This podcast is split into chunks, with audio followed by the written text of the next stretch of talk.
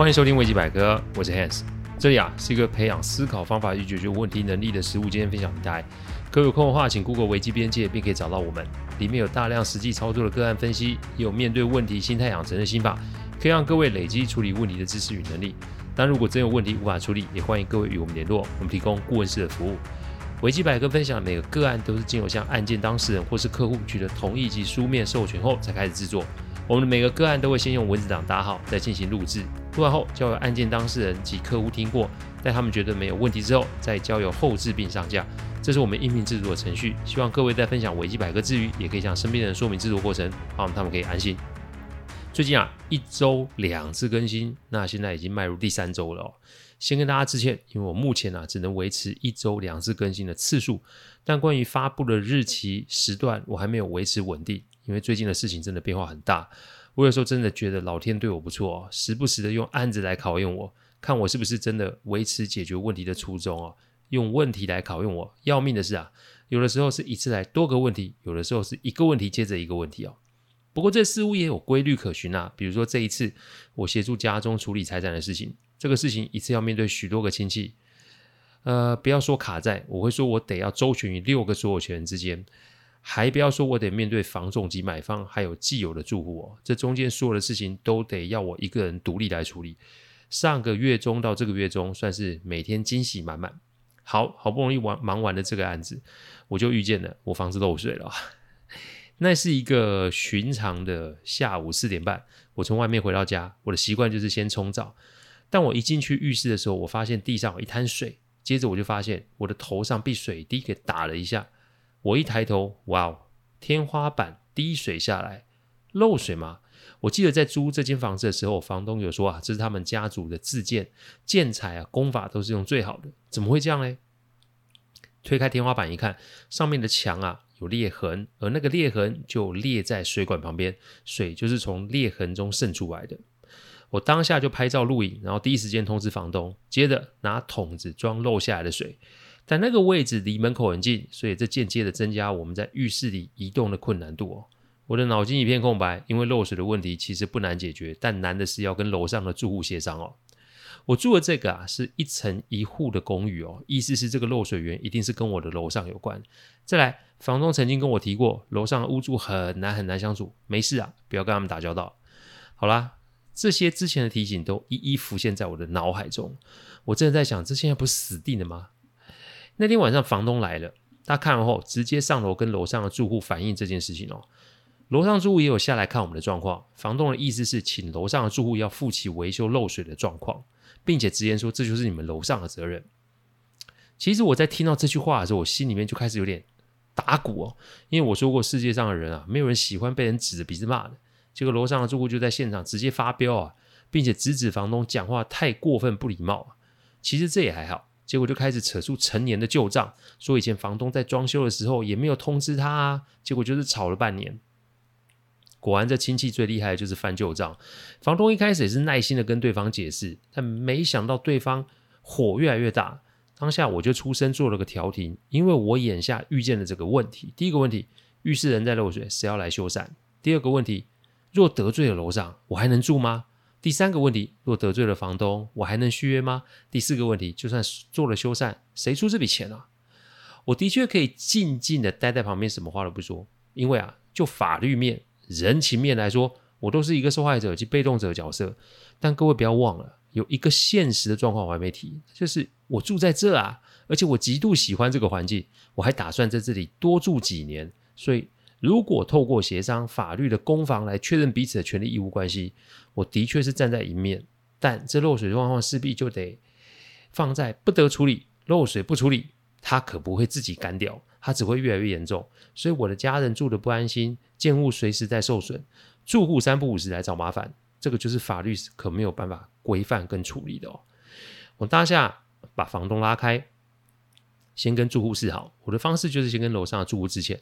我致歉的原因是为了房东过于直接的态度，我跟他道歉。这里我要讲一个关于道歉的观念：对不起，不好意思，这些都是我们常听到道歉的开头用语吧？但道歉完了就结束了吗？如果我当下只说对不起三个字，那这个事情就真的完蛋了，因为我一下子就得罪了房东，而且会让楼上住户觉得自己没有错。说不定还会用我的这个反应啊，只一直去攻击房东。比如说，房客都认为不是我的问题啊，就是你这个房东来邀来找我的麻烦嘛。我刚前面有说过，房东与楼上的住户啊，其实是亲戚嘛。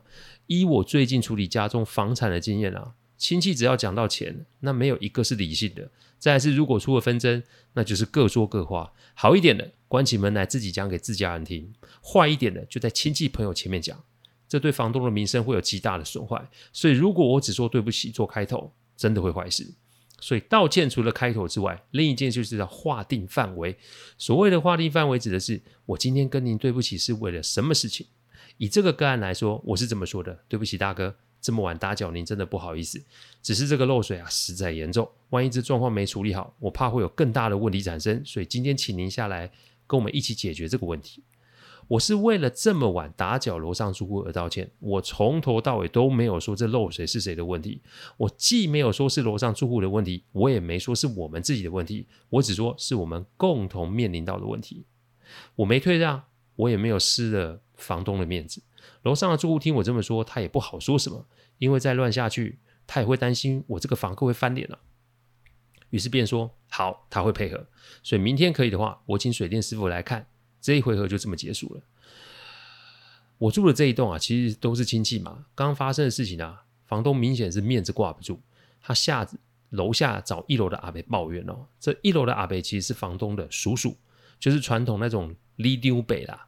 但阿北很有智慧，他只是听，然后问问题，一是让房东的火气消下来，二也是想想有什么事情是可以帮忙的。但这一切都只是刚刚开始而已。我前面有说整栋都是亲戚，对不对？但还有一件事我没跟大家说，那就是这个家族啊都是做营造的，所以附近的水电行基本上都是认识的。那做营造的想必就是发工给这些水电师傅们的大包嘛。所以附近有哪间水电行敢得罪、敢冒得罪人的风险来看漏水啊？我一开始本来是想说请一楼的阿伯帮忙介绍，但这个提议很快的就被这个现实状况给打掉了。连房东认识的水电师傅也不愿意帮忙，因为楼上的住户也是出了名的不好处理。好，这下子我真的卡住了，看着房东面有难色的表情，我就说：“那让我来处理好了。”我的确可以依租约要求房东处理，但我想的比较远，因为明年我要续约啊，我很喜欢这个环境啊，家人住得很舒服啊，所以如果我现在让房东为难，那势必不利于我明年的续约。但如果我可以代为处理这个状况，而且处理好的话，那不就增加了我明年续约的优势与筹码吗？再来，楼上的住户是个刺头，但我在跟他沟通的过程中，我不觉得他是一个难搞的人。我之前听到的都是房东片面个人的意见，所以有没有可能我可以透过这次的事情跟上面的住户也交个朋友？说白一点，再好房子都会有老旧的一天。今天这个漏水不会是单一事件，因为往后关于房子的修缮一定会有很多的问题。我们是一层一户的建物，上面跟下面没有那么多的责任归属可以吵啊。所以，如果我得罪楼上的住户，那么将来我就会住得非常不安宁，那不就是种下了隐患吗？所以，如果今天我处理得当，那我也是为我的未来买了个保险，这对我并没有坏处哦。我想到这里，我心中大概就知道怎么做了。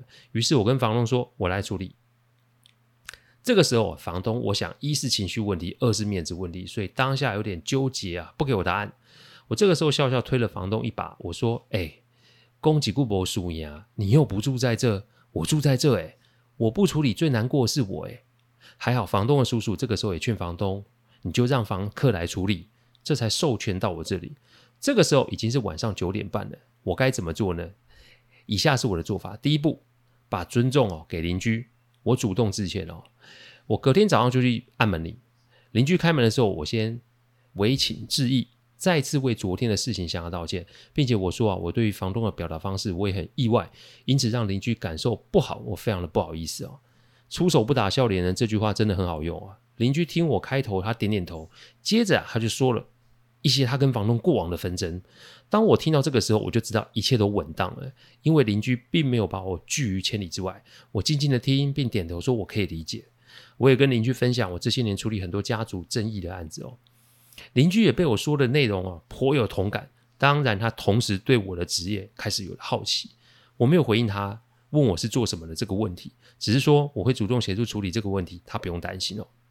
也许有听众觉得奇怪，Hans，你为什么不说你的工作是什么啊？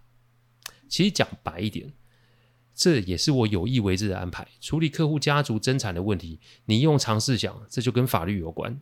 邻居这个时候一定会衡量：哎，这个人是做什么的？那他可以得罪房东，但他是否想要得罪我呢？房东是干什么的？他当然知道，但房客也就是我本人，我是做什么的？他清楚吗？正所谓越客气的人，那就得越小心啊。邻居此时一定也是在心中衡量说，他得罪我之前那个成本会是什么？正所谓防人之心不可有嘛。我切入的就是这个角度，我就是要他去衡量、去想。邻居是否相信我，我不在意，但邻居去评估我，这就是我要的。因为只要他有一点抗胜，那么对我来说就是一个切入的角度。我常说心机是必要的哦，心机不是拿来害人，心机是拿来判定局势、制定方法、建立沟通的模式。我以前也听过有人说啊，我的个性就是有话直说啊，我没有坏意啊。这句话听起来没有问题哦，但用起来会死人的。为什么？我想说的是，说这句话的朋友啊，你凭什么要别人为你的直白买单？老实话不伤人吗？老实话就对别人有好处吗？老实话就得要别人接受吗？如果你的概念是如此的话，翻翻过往的历史，我们讲岳飞与秦桧这两位历史人物啊，谁忠谁奸，我想大家都清楚吧？但如果细论岳飞被杀的原因，难道真的是因为奸臣秦桧在皇帝前面一直进谗言所致吗？讲白一点，十二道金牌都招不回来，结果就是让皇帝觉得自己的统治权被威胁。这才让秦桧有了可乘之机嘛。我常在想，如果岳飞岳老爷子啊有一点变通之心的话，他也许不会落了这个下场。我并不是对前人不敬，我现在讲的是人性其实是多变的。在同温层前面，你的直白受他人的赞赏，甚至是认为是种美德；但在异温层及无温层人的前面，你的直白就有可能是种威胁，甚至是侵犯了。面对不同的人，要做不同的处理。这句话是我们处理问题所秉持的一个原则。请记住，没有人要为你的直白买单呢。不懂变通的结果，就是让自己承受你所不想要的后果嘛。这不是别人或环境的问题，这单纯是你个人的问题哦。这段话不太好听哦，但在现实的世界里面，你的直白如果造成别人不舒服，那此时不舒服的你又有什么好抱怨的？你只想到自己，结果造成别人不舒服。那此时不舒服的你有什么好抱怨的呢？你只想到自己，那条路就会越走越窄。人通常都是搞死自己的那个元凶，所以要改变还是要调整，或是你要坚持做自己，其实跟 Hans 我没关系，这只跟你自己有关系。你要成熟，你就要接受现实；你要进步，你就要检视自己。自我感觉良好结果就是遇到你所不会预期到的变数。这个规则从来都没有改变过，各位要思量一下。第二步，把成本给自己，我承担成本。漏水之所以不好处理，说穿了就是跟钱有关系吧。钱分大钱跟小钱，但这个标准因人而异。一般说来说，我楼下就是要楼上全部的修好漏水，而这个漏水的成因，只要被查出来是可归罪于楼上，楼下当然就不会怎么样，顾及成本就要想要楼上修到一个极致嘛。所以难处理的原因就在于钱。于是隔天啊，我在联络好水电师傅后，我在跟邻居讲的时候，我第一时间其实就是说我可以把事情处理好，成本的部分如果可以让我来就好，而且这个成本是由我这个房客自行支出，诶，我既不会向你邻居要求分担，我也不会向房东求偿，因为如果向房东求偿，那么房东铁定会死磕要楼上邻居给他处理好，但这一来一往花的时间不说，我住在里面的人也会深受其害，再来我与房东的关系也会生变。其实时到今日，我都没有跟房东说我的做法，我也直接告诉楼上邻居，这是我的决定。我既然说出来，这维修成本在我身上就可以了。成本不只是钱，在每个问题里面，时间也是成本，关系也是成本。对我来说，金钱的成本其实被要被放在最后面的。这就是为什么我说钱能处理的事情，通常都是小问题哦。但这个时候，也许有听众说：“哎，呀，那万一邻居狮子大开口要更要那么多怎么办？”如果要打掉重建，那成本不就更高了吗？这是个好问题。但前面大家忘了吗？我再三提及，整栋都是做营造的，这人要脸，树要皮啊。这个要是传出去，那这个邻居的脸皮往哪放？更不要说他八十岁的老父亲就住在旁边，会不会被家中其他亲戚给指指点点哦？所以当我说成本是我出的时候，这就是个定锚，卡住邻居。他既不能对我大声小声，也要考虑真的是不是可以对我任意喊价。而且现在的防漏技术日新月异。是不是真的要打掉重盖？其实也要看了才知道。但我选的是在判断漏水成因之前就表示我的意愿，这才叫诚意。第三步，把房东做切割，我来处理哦。我下楼之后就传了讯息给房东，我说啊，我跟邻居已经说好了，今天会有水电师傅前来看状况。我再次提醒房东，整个事情交给我处理，其他的他都不要涉入。当然，这个时候我就先把我的做法跟房东说了，成本的部分呢，让我吸收，最重要是维修完善及关系保持哦。房东开一开始有点不太同意，但我后来还是把房东给劝退了，因为我要做的是处理漏水问题，我要做的不是要楼上邻居处理漏水问题，这两者其实是不同的。如果各坚持各的立场，那么这个漏水将会无法解决，而且会把事情给闹大。我也笑着跟房东说啊，你要叫李长伯，所谓叫李长伯来处理，真的是没效，因为李长伯没有一点强制力，你只是用老一辈那种人情义理在瞧事情啊，这个有可能有效。但如果没效的话，对李长来说，李明的每一票都很重要。诶，他有必要为了这个生意去得罪李明吗？这一点不用我说，房东应该知道这个人性法则才是嘛。所以房东接受了我的建议，他不再涉入，这事就让我处理。第四步，把报联商做足啊。我沟通细节啊，水电师傅来了，他们不同以往的传统水电，他们有探测仪，有相关的装备，只要有动到仪器，就会跟我请款。那天我记得大概下午四点。这里我讲一个小细节啊，水电师傅一开始是跟我说下午三四点，三四点是一个时段，而三点或四点则是时间，这两者差异在什么地方？